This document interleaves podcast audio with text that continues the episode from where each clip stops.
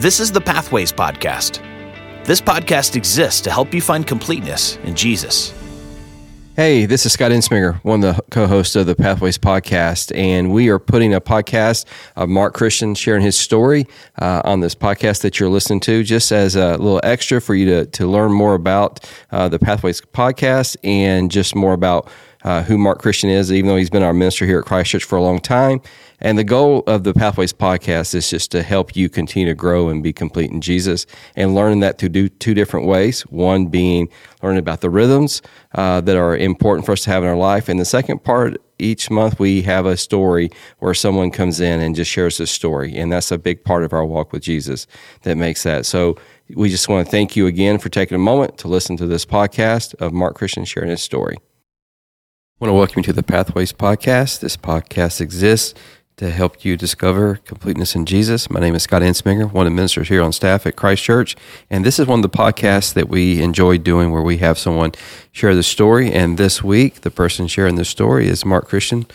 Mark, first of all, thank you so much for doing this. Glad to be here. Mark is the senior minister here at Christ Church. For those that are listening that aren't familiar maybe with our church, and it's been...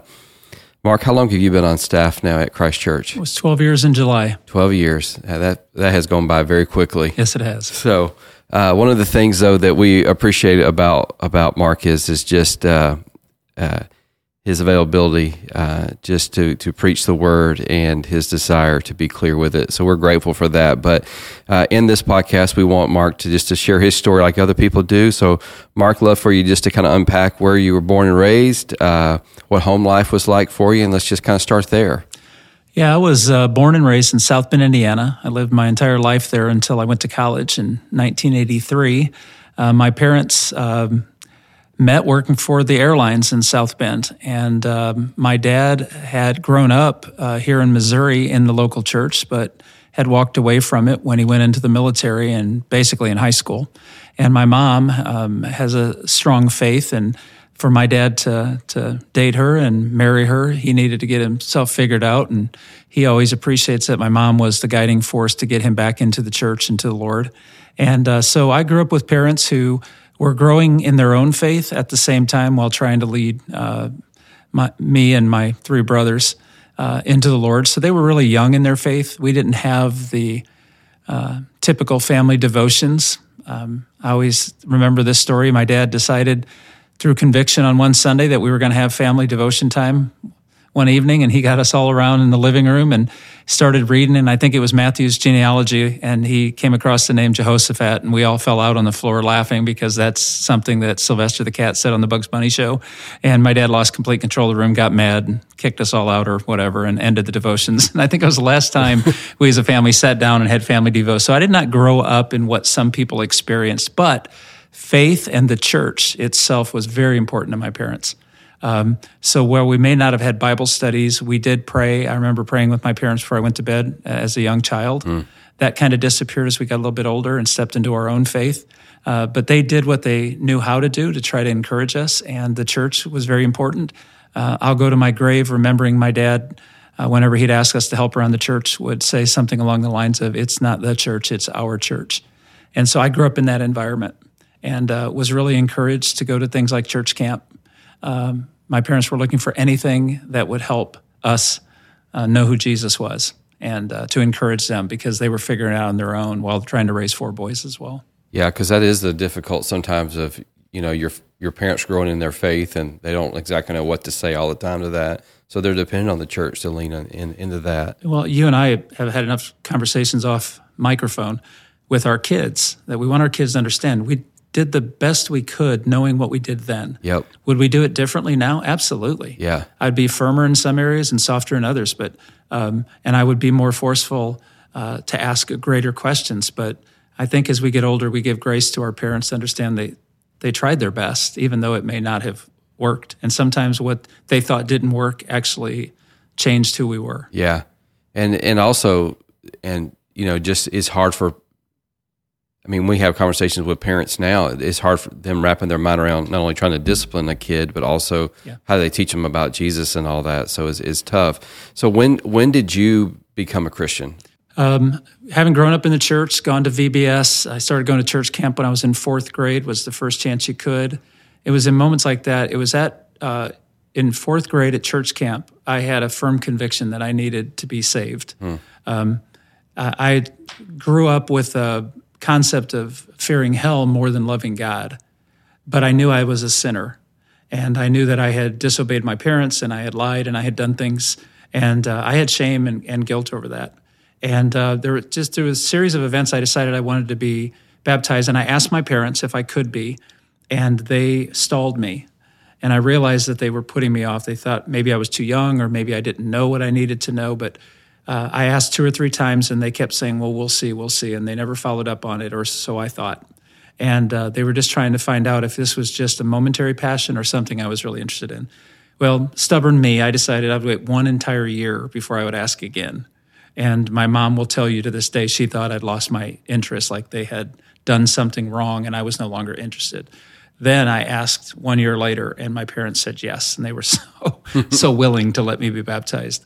And I hear a lot of people say, well, I didn't know enough to have made the decision then. I know this 100% now. It's not what I didn't know, it's what I did know. Yeah. And I had a full awareness that I needed Jesus, and that I probably had a misperception that God was angry at me, but what I really know now was that I was filled with shame and guilt.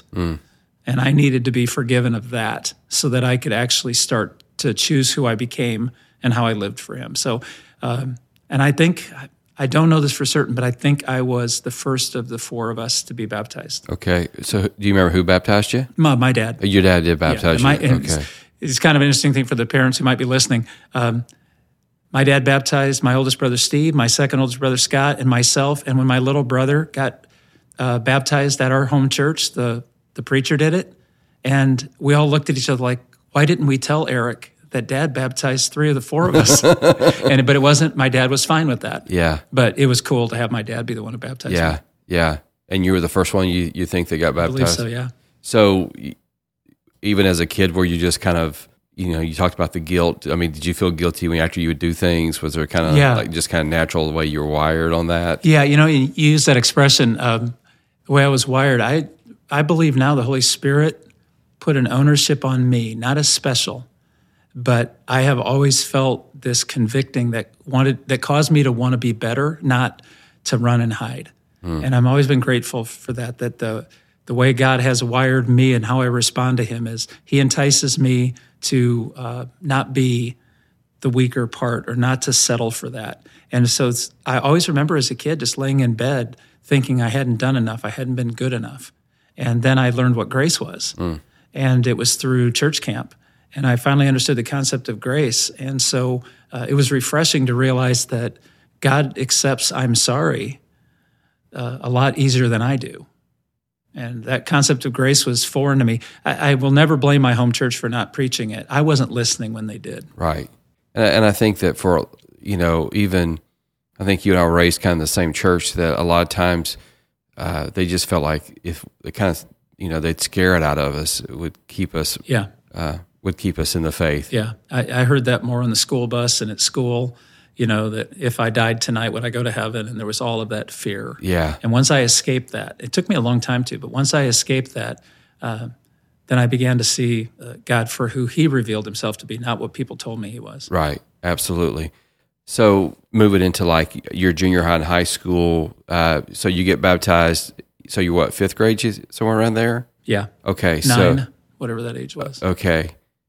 Yeah, maybe a little bit younger. Yeah. Maybe a little bit younger. I could say later you're an overachiever in school. Yeah, maybe I went to church camp earlier, but I was 9. I know I was 9 when I was baptized. Oh, okay. So going into even junior high and high school, what was that like for you? I look back on it now, and if you can see your history in the rearview window, you're probably clearer.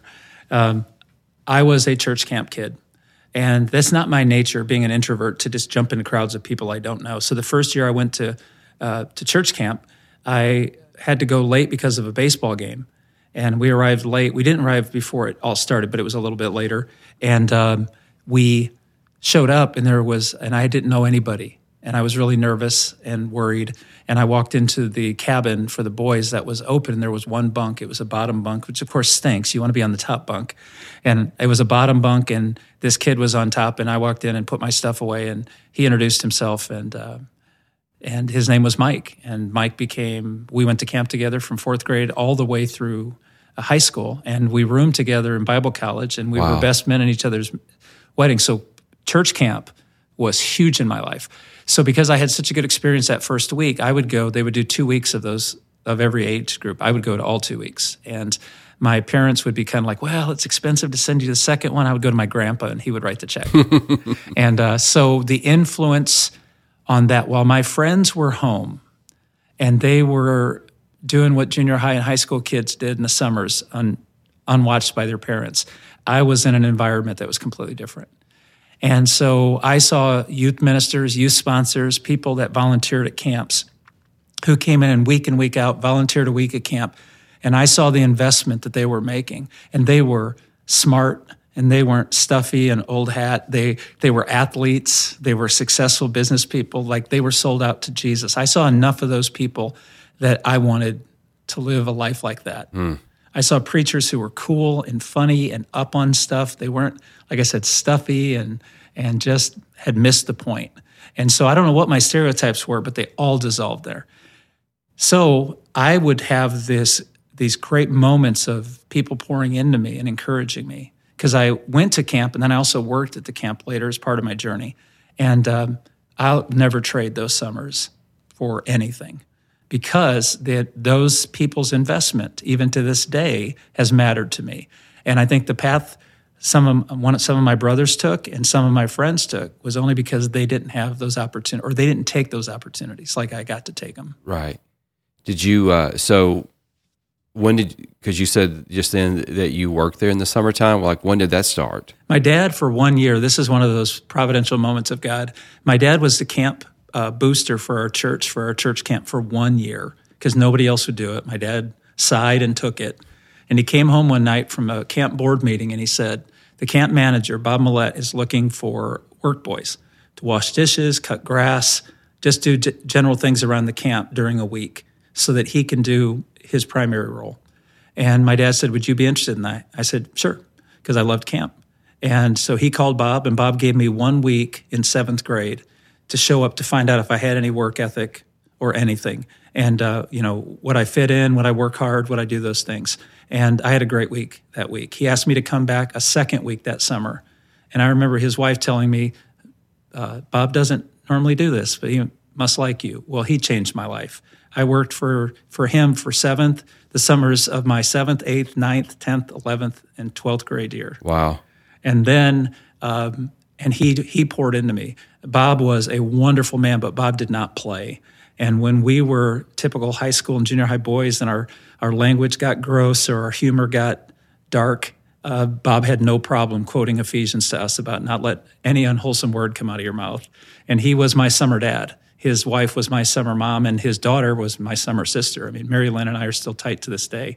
And when I look at that, I just think, what an opportunity God gave me that shaped me, because once again, not only was I at camp, I was seeing the effects of camp on fourth and fifth graders and high school kids and just a variety. And then I could see that entire summer the number of sold out people who would give a week of vacation to love kids so they'd know Jesus.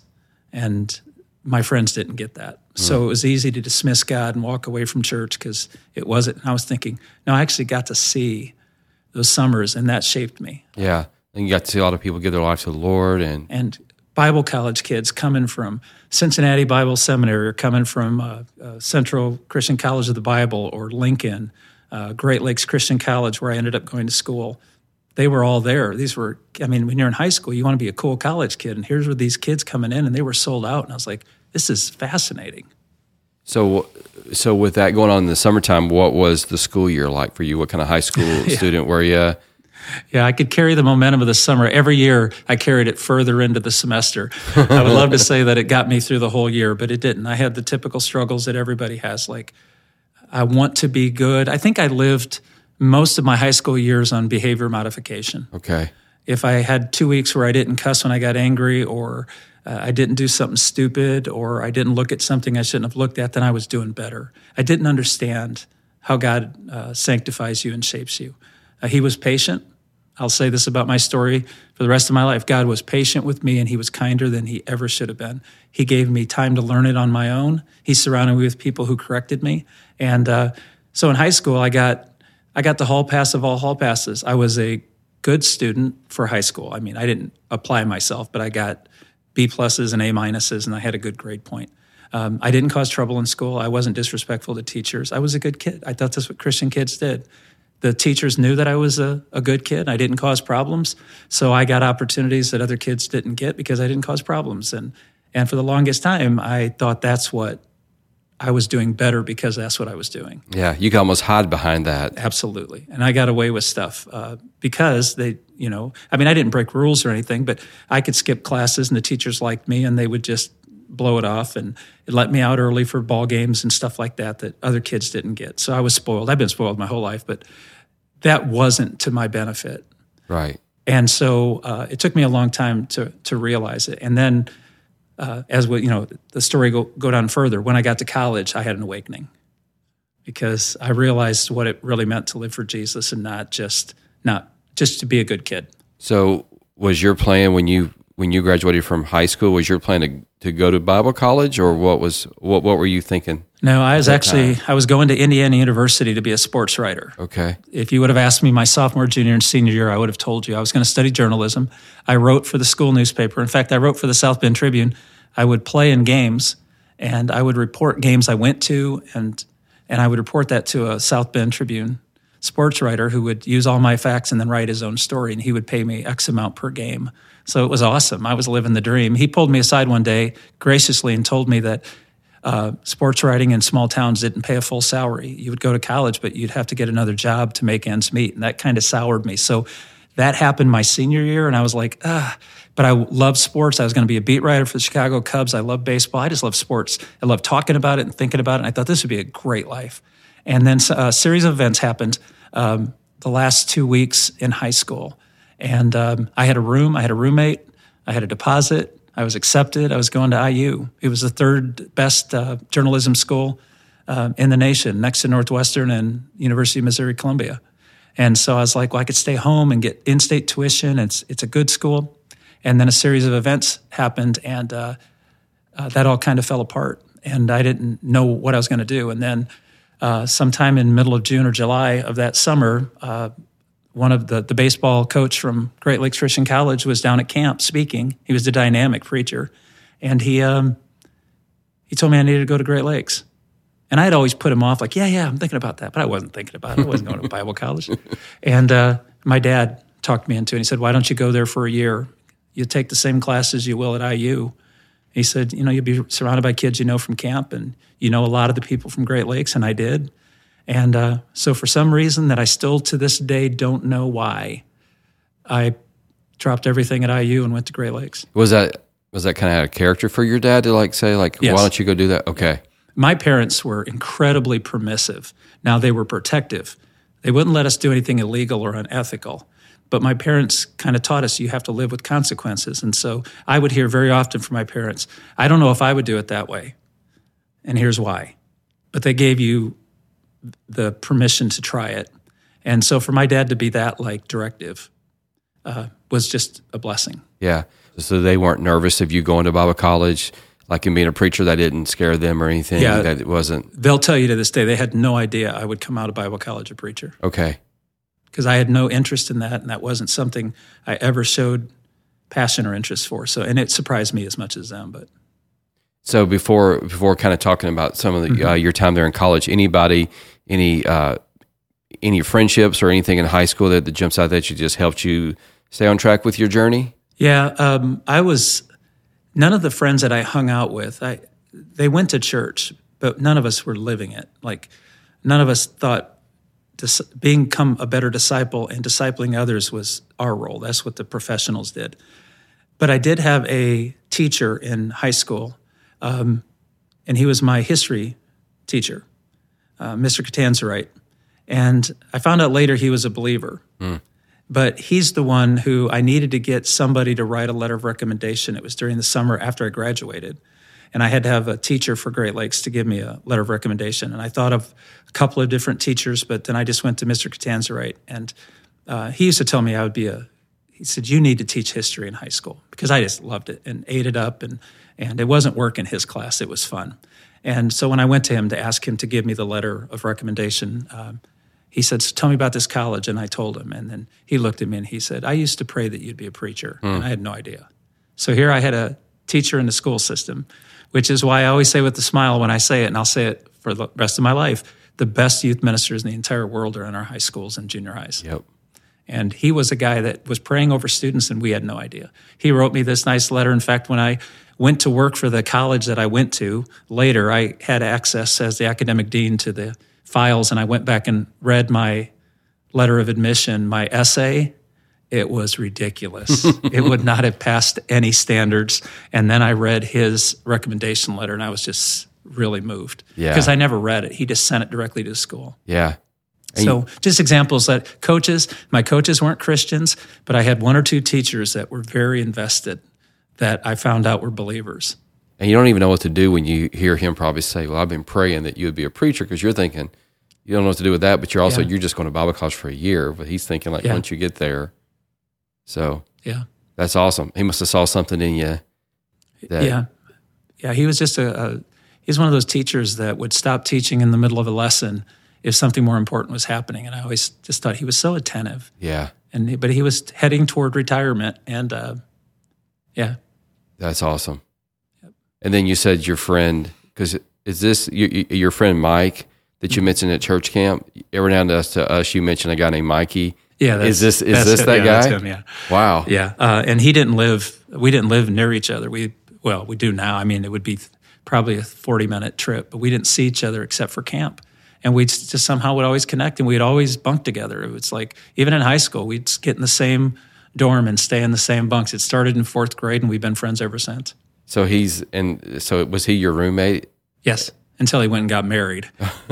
Ruined that whole thing. Yeah, I know. He left me my junior year, and then I had to find new roommates. You just kind of deep down, you were kind of surprised he even found a girl, right? So we grew up together, good and bad. Yeah. So what was going to Bible college, what was that like for you? It was academically a challenge because I had coasted through high school. Okay. I didn't have... when I look back, my levels of immaturity were ridiculous. And so I went to college. I had gotten good grades. I hadn't tried very hard. I could go in and figure it out. And I'm not naturally intelligent. I had to work. When I got to college, I had no idea. The first paper I ever turned in a class got sent back to me, and it said, go see so-and-so, a fifth-year senior, on how to write a paper. And I went, he was on my floor, and so I went and knocked on his door, and I was embarrassed, and I showed him my paper, and he just smiled, and he goes, here's what he wants you to know. And he walked me through the paper and showed me that research is not an opinion piece, that no one cares about your opinion. They want to know what you can prove. And so he laid out this paper. And then I found out later when students were knocking on my door my junior year that I was now the one. Yeah. And so this was a local preacher who was teaching as an adjunct, and he was trying to get us to understand that nobody wants to hear my opinion in the pulpit. What they want to hear is, what's the research say? What have minds agreed on? How to think about this? And so... my freshman year I think I came in what was under a 2.5, like a 2.3, and my dad saw my grades at Christmas time. And this, once again, is not my dad, but he looked at those, and he was paying my room and board, and he said, I'm not paying for this. Mm. He said, if you don't start taking this seriously, because, and I grew up with C's are unacceptable. You can get B's without trying. You should get A's. And so he told me that, and out of respect, I went back and tried to figure it out. And did better. And it wasn't until I met my wife at college that I learned how to study. So, because he saw that and it was like, this is unacceptable. And you're like, no, this is like, you really are. My dad realized I was having a lot of fun my freshman year. Okay. So it wasn't quite that, huh? He was on to you. Yeah, huh? There were cute girls who loved Jesus. That was a good thing. It was a lot of fun. We had some freedom. And I enjoyed all 4 years of college. But my freshman year, I enjoyed it in the worst possible ways. Okay. So you just, you mentioned, you just say your wife. So you met Heather there at Bible college? In the summer between my freshman and sophomore year, I was lifeguarding at the church camp, and our school would take the freshmen from campus off-site for a weekend to get to know each other, to build the freshman class together, to make it cohesive for all those kids that were from far away and everything. It was a really good thing. And we went, and they just happened to choose a church camp that I worked at that summer. And so one of the professors knew I worked there and asked if I would stay in lifeguard, because you had to have a water safety instructor's license, and I had it. And he said, "Would you mind lifeguarding the weekend before you come up to school?" And I said, "Yeah." And then this cute girl walked by me, and I said to my buddy Derek, who was helping me that weekend, I said, "Who's that?" And he said, "I went to church camp with her in Michigan." And so he said, "Her name's Heather." And I walked over and tried to talk to her, and oh, Scott, she wouldn't give me time of day. She had wanted nothing to do with me. And so I pursued that for about 3 weeks just to even get her to talk to me. But I was taken from moment one. And so we started dating then a few weeks after that into the semester, and then we dated for 3 years before we got married. So what was her? Why was she at Great Lakes? What? Heather was an athlete, played basketball and softball. So she came to Great Lakes to play basketball for a year or two, and she wanted to be a paralegal. So Cooley Law School is in Lansing, and it's one of the top law schools in the state of Michigan. So she could do dual enroll. And her intention after 2 years was to get her associates at Great Lakes and then go on to be a paralegal. And then God did some things in her life, and she decided that's not what she wanted to do. So because she was duly enrolled, she got her associates after the 3 years that we were in school together. And then we both graduated spring of 87 and got married that following August. So were you doing something like working for a church in this, like through there, or what was that? I traveled for the college. One summer I worked for the church camp between my freshman year and between my sophomore and junior year. My dad got me a job driving over-the-road trucks on these called hot shots. So they'd call at 11 o'clock at night, and the part had to be moved from Chicago down to Bedford, Indiana, so they could run the second shift at the Ford plant. I made too many of those runs. So that entire summer, I paid for 2 years of college by just being a college kid who had no job, no life, no family, played softball. When the beeper would go off, I'd find a payphone, I'd call. They'd tell me to come pick up a truck and go, and I went. I made good money. I had no life, stayed out of trouble. And then my junior year, I traveled for the Bible college. And that helped me with tuition money. And then that fall, I got an opportunity by a church in Mount Pleasant, Michigan, to come start a youth ministry. They'd had a youth minister previously about 10 years before, but nothing since. And they had some young kids and they wanted to start that. I didn't take a class for it. And it's a long story how I got it. But anyway, I started in October of 1986 at that church in the fall of my senior year. So were the kids... You said they started to have some kids. Were they high school kids or elementary kids or junior high? What? There were 2 freshmen, 3 sophomore, and 2 juniors. All right. And so, I actually showed up for the interview because the professor told me they wouldn't hire me. He just needed me to go to the interview, so they'd have someone to interview. There were 3 of us. I showed up in my baseball uniform after catching a doubleheader because our van was late coming back from Kalamazoo, and my dad always taught me it's better to be on time than it is to ever be late. And so I just showed up with my baseball uniform. I didn't want the job, and they wouldn't want me.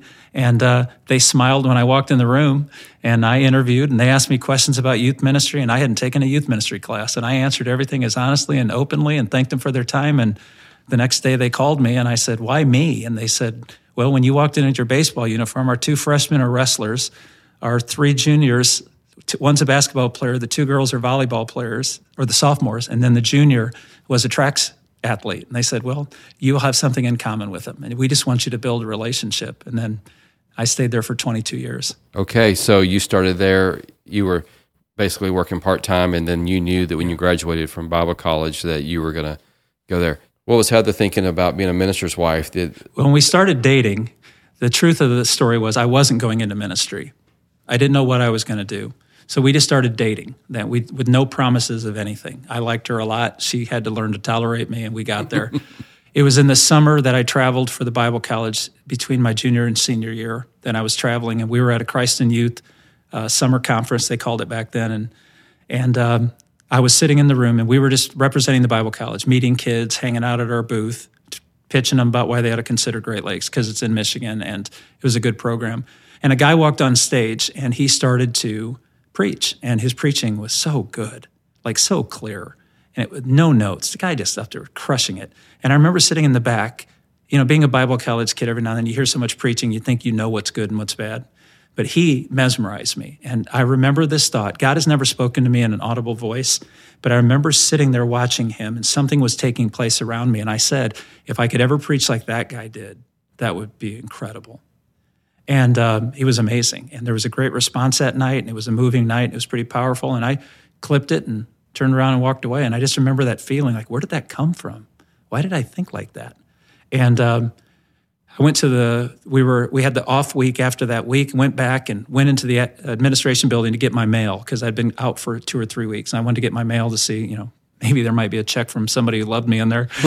And I had shorts on, and we couldn't wear shorts in the ad building. So that plays a role in it. So I'm getting my mail, and the president of the college comes down, President Lloyd, and he's like, Mark, I need to speak to you. And I'm thinking, oh, it's my mail. Can I just get my mail and leave? Because I thought I'm in trouble for having shorts on in the ad building. And as we're walking around the corner, he said, hey, I want to introduce you to our preaching professor. And I turned the corner, and there was the guy from CIY standing in the hallway. Wow. And I was like, oh, no, because then I knew exactly. So then I had to tell Heather, like, I think I want to learn to preach from this guy. And then I thought she would be mad. I didn't think it would be like she'd break up with me, but I didn't want her to think I misled her or I betrayed her. And she just looked at me and shook her head, and I could tell she was irritated. And I said, what? And she said, everybody sees this, Mark, but you. And I had no idea. Yeah. That they were talking behind my back, like, as soon as he figures out he can preach, he should. But a lot of what I saw my home church put our preacher through, I had a lot of hesitancy about entering into the preaching ministry with the way churches preached, taught preachers. I can say on the record, both churches I've been at have been nothing but kind to me. I've never faced the stuff my home preacher faced. Right. So, and that was the beginning of that. And then the president started giving me preaching assignments without asking my permission. He knocked on my door one day, true story, and Mikey and I were in our room watching a Bears game. He knocked on the door and said, you're preaching tonight at 5:30 in Alma, Michigan. And I said, President Lloyd, I've never preached a sermon. He goes, you can figure it out. And he just left. And so Mike and I sat down with the Bears game on, and I started sketching some stuff out and came up with a little 18-minute talk, drove up to Alma, Michigan at East Superior Christian Church, preached for about 15, 18 minutes. Two kind gentlemen gave me $20 handshakes on the way out the door, and that bought me gas. And Heather and I went to Dog and Suds and had a feast. You know, so I look at all this and I'm thinking, isn't it funny how people see things in you that you don't see in yourself? And that's why community matters. Yeah. Because think back, my parents created a community for me, my church, the church camp, the Bible college. I've been surrounded by people who have pushed me to try things I never would have tried based on my own assessment. Yeah. Well, and they all must have seen something special in you, even for your high school teacher to say that he would pray, you know, that you would be a preacher. That says a lot. And sometimes you just don't understand who's pouring into you at that time. So, but that's pretty amazing. Did you even, when you were like church camp as a kid, would they have you make announcements or talk in front of the people or anything like that? No. There were a couple times the camp manager, Bob, must have seen, well, he told me he saw something at a young age, but there were, like one time the guy who was directing, so in the church camp, there's a guy who is the dean of the week. It's normally a local preacher, and he brings in people, volunteers from his church and so forth. Well, there was an accident in the church, and he had to leave, and there was a Vesper service after supper that night, so it would be a half-hour worship service after dinner, and he had to go, and Bob volunteered me to preach, and so that's the first time I ever tried anything like that. I will tell you this, that you don't see it in yourself, but my mom would rather take a beating than get up in front of a group of people and talk. My dad is as natural as you've ever met. Mm. My dad would get up to do announcements at the end of church or the communion devo, and he'd have people laugh, and he just was very comfortable in front of those people. And so I think I got that from him. And it took me a long time to realize not everybody has that. Right. I'm not special. I've just been given a comfort level that some people don't experience. Right. So I think people saw that, but I preached one Vesper service at church camp until President Lloyd gave me a Sunday night service at a church, and all of a sudden, you know, people weren't booing, and You know, it's kind of like when you do something naturally, you think everybody can do it naturally, and you find out sometimes they can't. Right. That doesn't make you different. It makes you different, not special. Yeah. When did you realize that you could speak clearly, that people reacted to it? Like, was it, when did you kind of feel that? I still wonder about that. There were just moments that Mike and I remember one time, he actually had preached at that same church, and we were driving back, and we were laughing. And he looked at me and he said, "Are we good at this, or is everybody else horrible?" And I said, "I don't know," because they were very, very kind. Yeah. And I think that's what the church can do, is encourage people that if you're performing, if you're a sixth grader performing at a sixth grade level, that's pretty good. Yeah. And I think we were just young kids trying to learn to preach. And all I knew is I enjoyed the discovery as much as the presentation. Hmm. I love finding that hook or that moment in the passage, not trying to find something new, but there's something that gets me up. Like I can tell you most every Sunday morning when I'm in the shower, shaving my face, I'm thinking about, I can't wait till I get this part in my sermon. When that's not in my sermon, those sermons are hard because there's no moment that I want to show you, like, look what I found. And I think when I started discovering things to share, then I noticed the audience reacted different than they did previous. So is that hard for an introvert? I mean, you said on here, but also we just know that you are an introvert. Is that was that weird for you to go in front of people and talk? If I'm prepared, absolutely not. Okay, but it's not a script either. Yeah. When I've taught speech for over the last 20 years, I've taught it probably 15 of the last 20 years in different capacities, and I always tell people stage fright is primarily because you don't feel prepared. You're not ready. It's not that you can't, it's that you're not ready. And when you see students get comfortable with their material, so for me, if I go in and my sermon is lame and I don't really have anything significant to say, I'll be as nervous as anyone you've ever met. But it's not an act either. I want to protect introverts. That we don't go on and put on a show. I don't put a persona on when I walk on stage. But you have to know I've got hours in prepping for that moment. Because you've heard people say this about me too, and it's not a defensive thing. They'll say like, well, you're different on stage than you are in the hallway. I'm exhausted in the hallway. Right. But I'm still me. Right. You know, I may not walk across the room and introduce myself to 17 people. Right. But that's not because, it's a bit because that's like awkward for me. But when I'm on stage, it's like I've prepped all week for that. This is my on-deck experience. I want to get up and take my swings. That's right. Yeah. And that's different. And so that's why you think a lot of introverts can be very comfortable on a stage because they've worked hard to get ready for it. Yeah. So just to even before we kind of walk into the ministry side of it, so you and Heather got married, you said like right after college? Yeah, we graduated in May, and then we got married in August. Okay. And I started full-time that April at the church. And so the church you were kind of interning at right there, or working part-time, you went on full-time there. Yep. And you said you were there for how long? 22 years. Okay. I was 3.5 years as the youth minister. And then the preaching minister there, a man named Ivan Oder, was an amazing man, came to me. And I had a chance to preach because I'd spoke at a church camp. A church in Indiana, Kokomo, Indiana, asked me if I was interested in coming down to preach on a weekend. And Ivan said to me, they're going to offer you a job. And I said, no, they just asked me to preach on the weekend. And he told me 2 or 3 times, they're going to offer you a job. And I said, Ivan, honest. And in fact, he said, well, if they offer you a job, you buy me lunch. And I said, if they don't, you buy me lunch. And I came back that Monday after speaking that weekend, and I said, where do you want to eat? And he just got a big chuckle and laughed. And then he said to me, do you want to preach more? And I hadn't thought about it till that moment, but I said, I think I do. I like the teaching adults. I love the kids. I still love those kids. I have connection with many of them, but I loved them. But I woke up every morning wanting to teach at a level that was more serious than I was able to do with the kids because of who I was. And Ivan said, well, then why don't you learn to preach here? And so younger than I am now, at the age of 53, that man stepped out of the pulpit and allowed me to preach 45 to 50 times a year. Wow. And then he did the pastoral, the counseling. He did all the stuff that I really wasn't ready for. And how many people get that opportunity? Yeah. I'm so indebted to him. But again, it just goes back to, somebody else saw it. Yeah. Yeah. He wanted to, he felt like he did not love preaching. He was a good pastor. He just did not love preaching. And it took every bit of him to work up a sermon. And he saw that I couldn't get enough of that. And I'm not saying I was good at it, but I would put the time in because I just loved it. Right. Yeah. Yeah, that's a special thing. So what did you learn from him about leadership? Oh.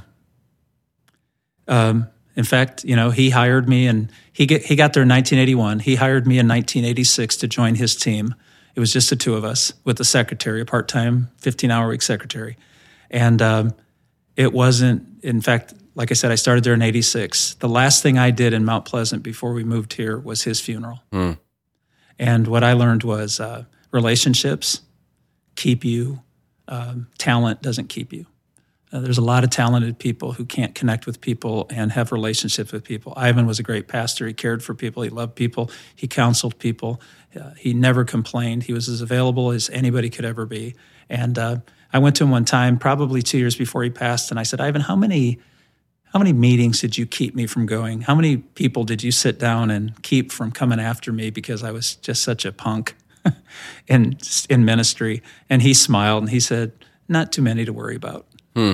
And I'll never forget that moment because he admitted, yes, I kept people from getting after you, but he let them through if they needed to get to me. Like if I'd messed up, I smarted off in an annual meeting one time to a man in our church who I felt was disrespectful to Ivan, and I defended Ivan. And Ivan told me the next morning he came to my office and he said, you're going to go to his house and apologize.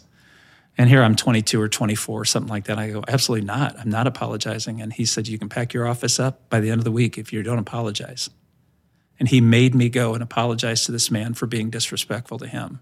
And that man never apologized for being disrespectful to Ivan, but Ivan made me swallow that. That was a good lesson. Yeah, absolutely. He's like, your humility is not based on whether someone else is humble. Huh. And so he forced me to do that, and that was bitter. But it was things like that that I learned from him. I learned how to stay in one place, because there were moments people went after him and he never let that affect him. He just stayed and fought through it. Yeah. So he's a hero of mine. Yeah. And so Alex is your oldest. He was born there. So how long into ministry had you been in ministry whenever he was born? Yeah, there were a couple things that Heather and I look back on that really built us into Mount Pleasant. First of all, we bought a house. And the moment you buy a house in a community, people know you're not going to pack up and leave for the next offer. The second thing was, then I think 7 years into our marriage, we had Alex. Okay. And once we became parents, and he had, my goodness, he had more sets of grandparents than any kids ever had in their entire life. Yeah. And they loved Heather and I, and Braden was born then, 10 years after that. And so they watched us grow up. They watched us date, get engaged, get married, build a house. They walked with us through every bit of that. They're as much family as any blood family we have. And so that was, yeah. So Alex was... We moved, when we came here, Alex had just finished his freshman year of high school, so okay. Mount Pleasant's his hometown. Okay. So whenever, and Braden was how old then? Braden was 4 when we moved here. Okay, Braden was 4 when you moved here. Braden has very few memories of Michigan. Yeah, yeah. We take him back and show him things every now and then, but he's our Missouri boy. Yeah, absolutely, yeah. Our daughter, who's 18 now, she was a month old when we moved here, so she doesn't really know anything of Louisiana or any of that. So, she wasn't born in Louisiana; she's born in Indiana, but she definitely doesn't know anything of that. So, when we started talking to you, you were also you were on staff at the Bible College. So, how did you transition from what was going on in ministry to get to that point, to that, were you doing both at that time? That's where I say God's good to me, because he was very patient with me. I started, when I got my master's degree, I finished it in 91. And the Bible College came to me in 92 and simply said they had a couple classes, would I be interested as an adjunct of teaching there? I felt so loyal to that school and the professors there, and many of them were still there, so... To be honored to do something like that, I thought, okay. So I talked to the elders of our church, and they're like, yeah, you go do that. You go have fun. And they thought it would be a 1 or 2 year thing, and I just fell in love with it. And then I became a trustee at the Bible College. So all of that while being an adjunct. And when I became a trustee at the Bible College, we hired a new president. And that president was a friend of mine. And he was hired in 1999. And in 2000, he came to me and said, I could use your help. And I thought he meant more classes. And I thought, well, I'll fight for that. He said, I'd really love you to come down and help me fix some of the archaic rules in the student handbook that were keeping kids from wanting to be there. There were they had to update it from the 70s into the 2000s. And I was fascinated by that. And he said, you teach a full-time load. And all of a sudden, I was like, oh, no. It was the first time I ever saw myself not at Mount Pleasant. And so I had to grieve through a period of saying goodbye, like, am I ready to leave local ministry to go train the next generation of church leaders and preachers? And I couldn't answer yes to that, but I knew I had to make a decision. So Heather and I talked about it and prayed about it. And I went to the elders in Mount Pleasant and I said, I think I want to do this. And they said, well, then you probably should. And to me, that meant I'm going to have to resign my position, possibly move out of Mount Pleasant to Lansing. That was a lot. And we were just kids. And there we were looking at each other. We'd only been married a dozen years or so and had a baby. And he was just starting into kindergarten, in fact. And I was like, what do I do? And I went to the elders and I said, I think I'm going to do it. And they all smiled and they said, okay. And I said, well, how do we announce it to the congregation? And the elder said, how about you stay here and preach? And you go down there and teach. You come back at nights, and we're going to hire someone to run the office during the day and to be here for people and to do some of the pastoring stuff that you can't do. And I was like, you're going to give me the best of both worlds? I get to be in the college environment with these dynamic kids. I also get to keep my church. I get to preach and teach. So I would, before cell phones, I would call from my office back to the office, and they would tell me, hey, stop at the hospital in Alma on your way back and go visit so-and-so, or you have an appointment tonight, or you got the night off, just go enjoy your family. And so I had this great relationship with the staff. I was doing staff meetings on Monday. I was teaching Tuesday through Friday at the Bible college. I had the best of both worlds. And then that started the church toward about 2007.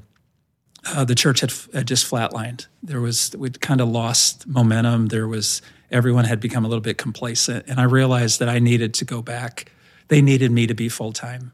And I didn't. Scott, I couldn't. I prayed about it. I was like, God, I'm going to suck this up and prove to you I love the church, and I'm going to go back. But every time I did, I'd cry. And I just had this feeling like this isn't right. And I was struggling. I was broken. And I went to the elders and I said, you need me to come back. And they kind of looked at me. And these were friends of mine. We had warred together. And I said, I need to come back. And they said, but I can't. And they said, no, we wouldn't ask you to come back. And so then I knew I needed to step away. But during that whole process, a lot of the reasons we had stagnated was I was immature. I didn't have some of the discipline I needed. You know, they gave me the keys as a 23-year-old to become the full-time preacher, and I wasn't ready for it. They surrounded me with as much help as possible, but I couldn't stop being me. And I had a lot of heartache and hurt, and I just begged God, I don't want to hurt this church. I don't.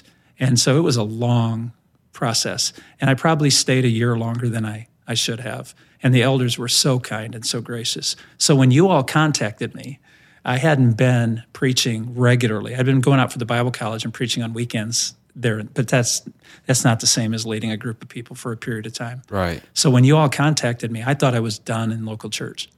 I had got to that spot where I felt like many of the things that Mount Pleasant got stuck on was based on me. And I think I still to this day think I'm correct. So I'm not looking for someone to go, no, it wasn't you. No, I think it was my lack of maturity, my lack of understanding and wisdom, my lack of self-discipline. There were just a lot of things in my life that just didn't afford itself to be in the position I was in. And so when you guys called and contacted me about my interest, I had thought I was going to be at the Bible college until I retired, that I was just going to teach in the Bible college world. Because did you feel like that? Was that because of the elders saying, why don't you just stay at the college? Or was that just because you felt more at home at the school? Yeah. I think when I understood what God had gifted me to do is I'd always have Ivan to cover over those areas I'm not very good at. I can do biblical counseling, but the long pull 6 and 8 sessions with people, Ivan was doing that. And much of the pastoral stuff, Ivan was doing it. And I would do it, but I couldn't take the weight right. that he was doing and do the teaching and preaching at the same time. I'm just not gifted that way. Right. And that's what wore me out. And then Ivan had retired. And so now I was faced with this, oh no. And so because Ivan and I had the relationships, I'm in Lansing, 70 miles away, teaching every day while living in Mount Pleasant. Ivan's retired, and it's not fair to keep putting all that burden on him. And I knew they needed someone to come in and fill that. And when I tried to, like I said, suck it up and say, I'll do it, there was no blessing in that. I just knew that God was not leading me in that. That was something I was doing out of duty and not calling. And that's when I said to him, and they smiled like, yeah, we can't ask you to do that. So that's the 2008. I get a call from you guys in the fall of 2008 asking, at the end of September, in fact, asking if I had any interest in having conversations about coming here, and my response was not, oh no, Oronogo's not a good opportunity. My response was, I'm empty. If I could grow, I told you this directly, if I could grow a church, I'd still be at First Church in Mount Pleasant. And right. I saw this church of over 1,000, and I thought, oh my goodness, if I can't take the pressure of a church of 300, how in the world could I come here? And God, in his kindness, nurtured us through that hurt. So when you started, when Christ Church reached out to you, what's, because I think a lot of times even people listening to this podcast, I've tried to have people talk about this before. Just love to hear about, like, you know, what's the process that you're like, you know, your prayer life. What are you thinking and reaching out to God? You know, whenever this kind of happens, because you think you're going to stay here, and then this other thing comes out of nowhere when you think this is kind of over with. I've learned with a smile on my face that God doesn't care what I want to do and my plans, my pronouncements of where I'm going to be. I was going to be a sports writer? No. I was going to go to Great Lakes and not get into ministry? No. I was going to be at Mount Pleasant for the rest of my career and stay at one church? I've said that out loud? No. I was going to go to the Bible college and finish there? No. So when you guys called, what did I say? No. And God's like, oh, interesting. So it led me to a major crisis, back to Great Lakes offering me a chance to come on in 2000.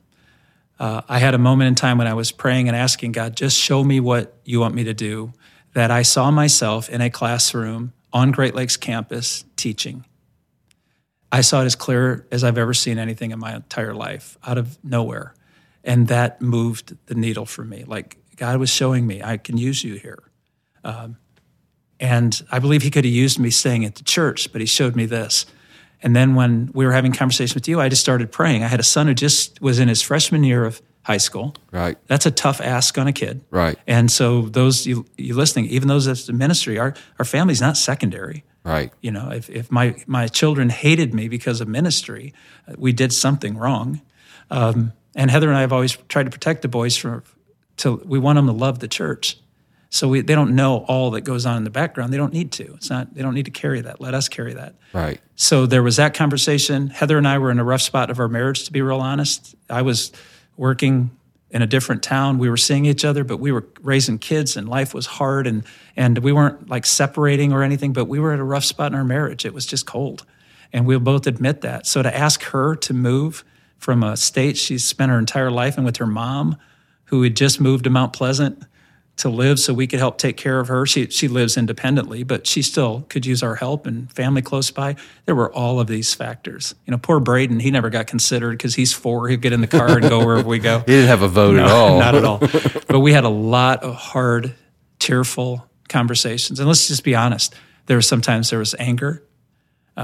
So for me to ask my family to trust me for every moment in our lives together, I didn't earn trust. Those come up. And God was patient and kind and gracious to work through all of those. He didn't avoid our conflicts. He made us deal with them. And it was a huge ask. I know this runs long, but I have to tell this part of the story because I think it shows God what God does. You'll think this is an exaggeration.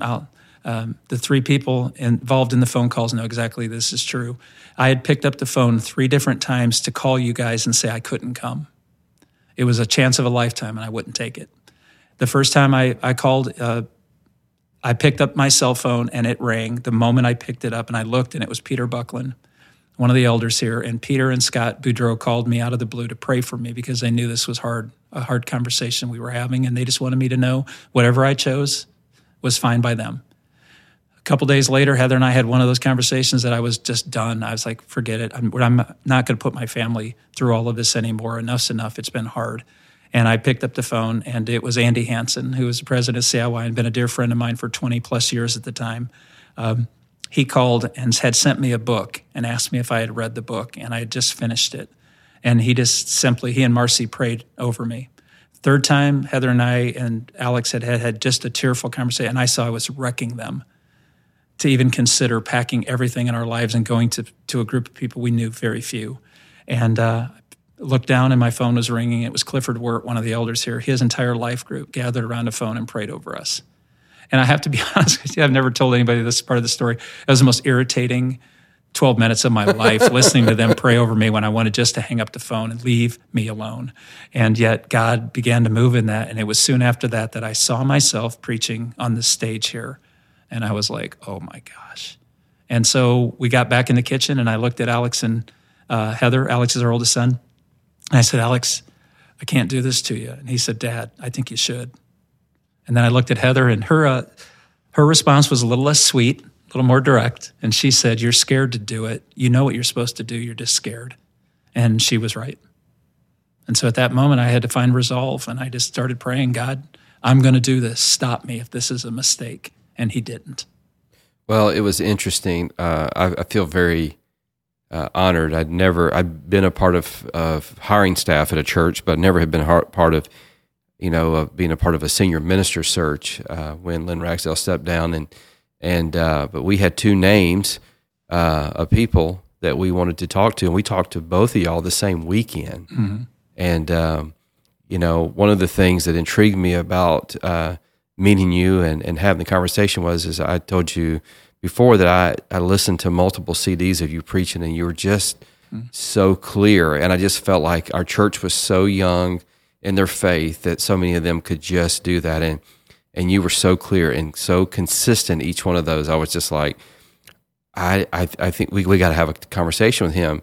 And the funny part was, is both people we were talking to, y'all weren't too far away from each other, right? We were, but we were sitting there in the conversation with you, and there were multiple times that it just felt like that what got you to where you were to have that conversation was because of things didn't go maybe the way that you thought, And I just remember sitting there and coming back and having conversation with the elders, and we'd spent time praying and fasting about it, and they just said, which one do you think? Asked all of us that was there part of that time, and for me it was just like, I think it's Mark, and it was just, but also what was so intriguing to me is that you came in going, I don't know if I'm the guy, because, the statement you even made meeting with some of the elders was, how did that go? You probably remember this, of when they asked you, can you grow the church? And you said, are you willing to? Yeah. One of the elders, in a kind move, actually said to me, it seems like maybe you're scared of this church becoming a church of 3,000. And I said, are you scared of it becoming a church of 500? And everybody laughed nervously. And I wasn't being snarky. My response was, if you won't take the risk of going backwards with me, I won't take the risk of going forward with you. Because if I knew what to do, I would be doing it somewhere else. But I didn't know what to do. So if you needed a reclamation project, that's where my heart was. God had given me 22 years to experience success and failure, but the failure wore me out. I didn't know how to handle it. And maybe those levels were my own expectation. Then I come to this opportunity of a lifetime, and I'm thinking, I don't want to hurt this church. And when I said to the elders, and they asked me, can you tell us yes? And I told them, I can't. And they said, why? And I said, this is bigger than me. I don't know if I'm supposed to be it. And then one of the elders, the same elder who asked me that question, said to me, will you come here and preach the gospel with us? And I said, yeah, but that's not the job. No church offers somebody that job. And he said, we are. And I believed him. And he said, there's more to it, but it's not all on your shoulders. And I don't even know if it was all on my shoulders in Michigan, but it felt like it. Right. I wasn't trusting God enough to turn it over to him. And he was patient enough to let me have, I can't believe I get to say this. He let me have that much failure in Michigan and give me the opportunity to start brand new at a church that would protect me from those same failures. What a gift. Well, it was the thing to wear, like I said, but the funny thing was I think every person in any of those meetings with you could tell that you felt broken, that you felt like like the way the world was on you, even thinking about coming here, how'd you do this, do that? And we were looking at you going like, it's not your problem. That's not your problem, But also that's what intrigued us most about you is because you got to this point because of following God, not everything going the way that you thought it would, but you were still faithful. Yeah. And that's what we wanted. That's what we could all just see. It's been a privilege, and it's been a journey where God has revealed himself to be faithful every step of the way, in spite of my lack of faithfulness sometimes and my outright rebellion. But he was patient, and that's what, the expectations that people put, that God's going to do it this way, you normally don't see what God did till it's been done. Right, right. Yeah. And the elders here, they have a different mindset on things. Right. You know, whenever Lynn stepped down and they looked at some of us in a meeting and they go, we're going to grow in between the Lynn stepping down and the new senior minister. I was like, how do you know that? And they go, that's what we do. Yeah. And I was like, okay. You know, I remember driving home going, they have lost their ever-loving mind. You know, like, how are we going to do this, well, you know? I knew, this is one thing I told Heather that really allowed me to pray deliberately was this church didn't need me. They didn't need a savior. They didn't need a hero.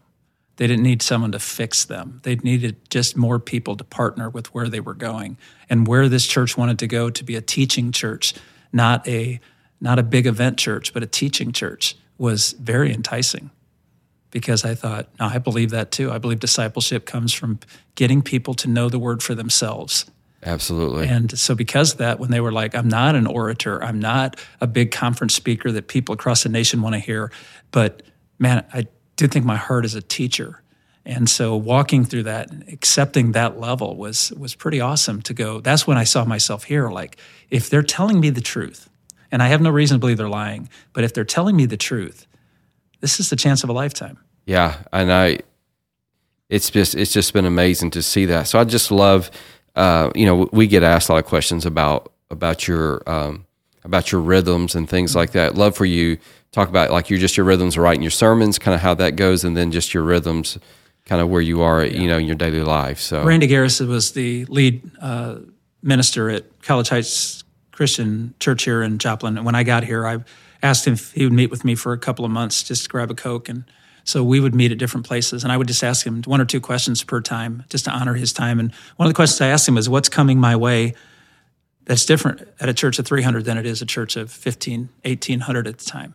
And he told me that, and he was 100% correct. And in fact, everything he told me was accurate because he'd experienced it. But he said, if you're not careful, your staff and administrative responsibilities will own your entire week. He said, if you're also not careful, the people of the church will own your entire week. And you have to find the balance of how to serve both well.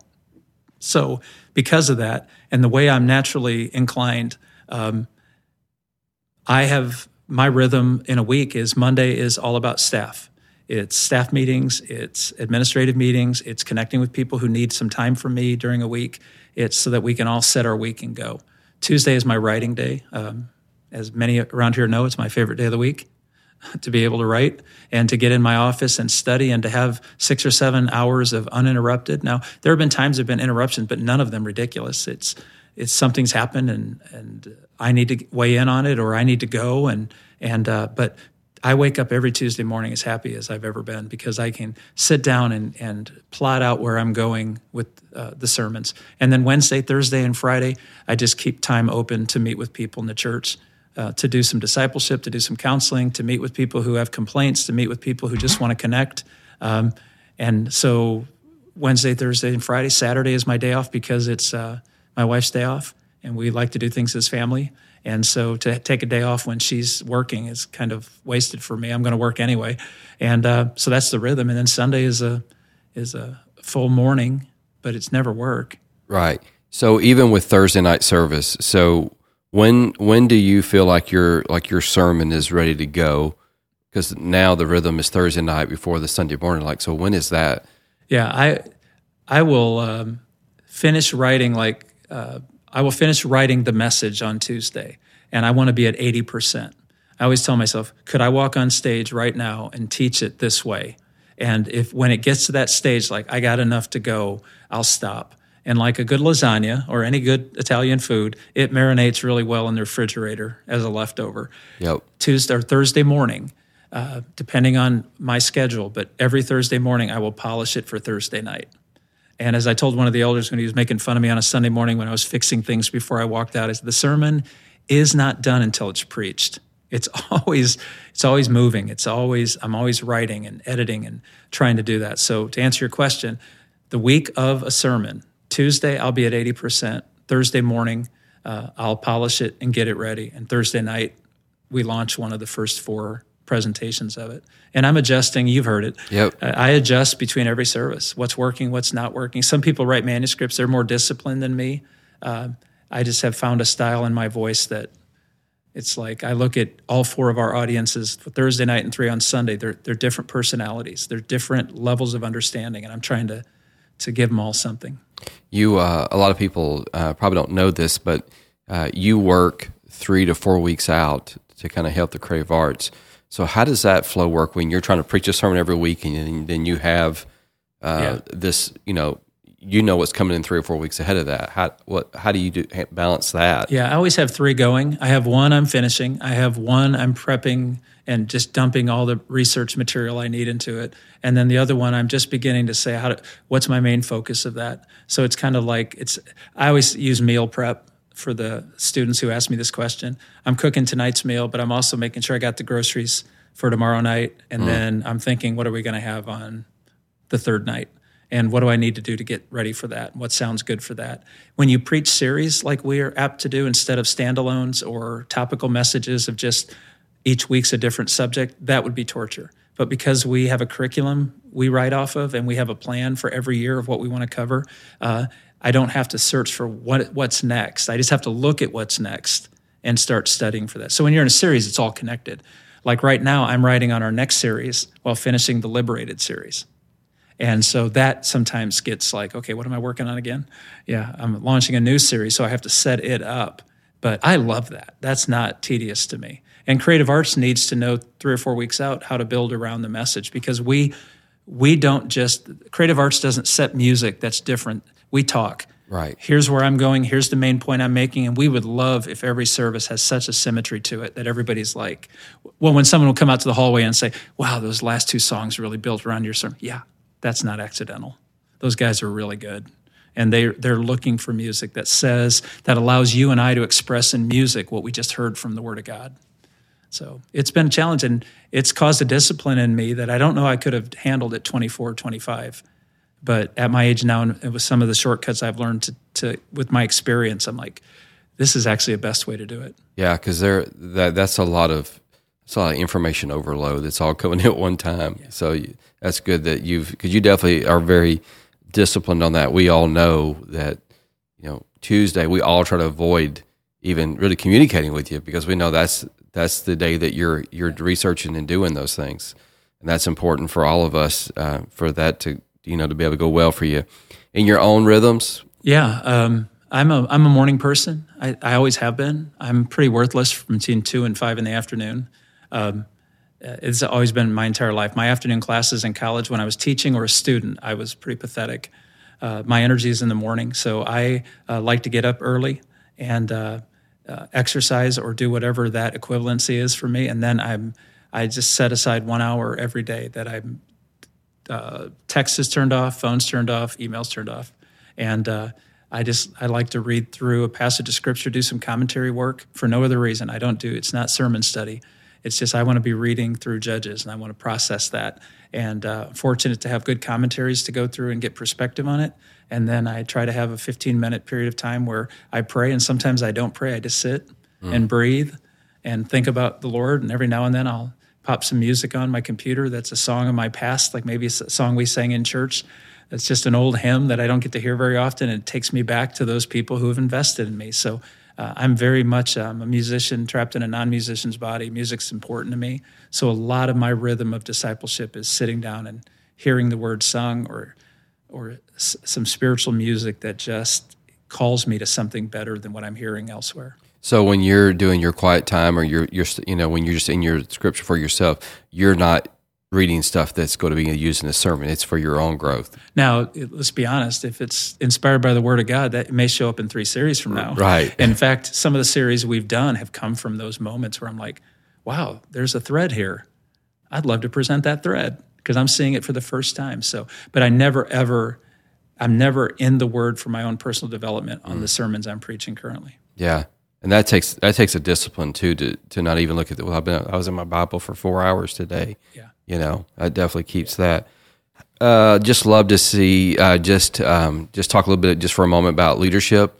Maybe even what you learned about leadership at Mount Pleasant versus what you learned about leadership here at Christ Church. I think that leadership is a word now that people scoff at and roll their eyes. And if you have leadership, you're hungry for power and control. And I don't believe that. I'm teaching a class at Ozark on leadership and ministry. The thing that I always tell them is my working definition of leadership: it's responsibility accepted. This is what God doesn't. It's not my church. It's not the elders' church. It's Christ's church. I love the name of our church because it's the epitome of what the Bible says. We don't have authority. God has authority. And so because of that, to lead is to shepherd. It's to take responsibility for a flock of people. And yes, sometimes you have to discipline sheep, and sometimes you have to limit where they can go and what they can do. And if you're led by the Holy Spirit and you're trusting the Word of God, then leadership is not a threat to anybody. And yet in today's world, it's hard to do that. So what I learned about leadership is you earn the right to preach and lead. And those who lead from position don't get good response. But those who lead in relationship and then use the opportunities God's given them for what's best for the kingdom, people will submit to that. So what I've learned about leadership is you work with people who are called and competent, and you empower them to do what they're supposed to do. And if things break down, you step in and help them. But it's not command and demand. Leadership is responsibility accepted and honored. And so one of the things, and I'll say this even though you're in the room, when I look at our staff, man, got people hungry to serve, not to be in charge. And people who are hungry to be in charge, I don't know if they threaten me, but they scare me. Mm. And I look at that and I think, boy, I need to know why you want that. But I look at our staff, and it's like people helping other people's programs grow. And you see when in our internal communication board, I'm going to go help so-and-so move today. I love that stuff because it's be easy to say, well, no, I have a job and I'm working and I can't. No, what are we here for? As my dad told me as an elder in the church a long time ago, Mark, people are paying you so you don't have to have a real job. Mm. And I'm like, thank you. I get time to study, to teach. I get the privilege of doing this because people are sacrificing so that I don't have to be working in a factory or something like that, worried about all this. I can focus attention. And people who make it here at our church are people who get that. We have a staff here, I think 50-ish, somewhere around there. Mm-hmm. Somebody listening to this podcast and even that works with a staff or leads a staff, what's one piece of advice you'd give them of how to handle a staff this size? Or wow, yeah, it's a learning experience completely, and you don't lead everybody the same way because you're leading people that are not like you. I think the one thing that I've probably learned from my failures here is to be quicker to admit I don't even know what you're talking about, or I've never done that. I don't know what you should do. I would do that a lot quicker. Mm. The first 5 years here, I was trying to fit in and figure out if I was going to make it. And so a lot of people would ask for advice, and I would give them advice because I felt like, well, the senior minister of a church should give advice.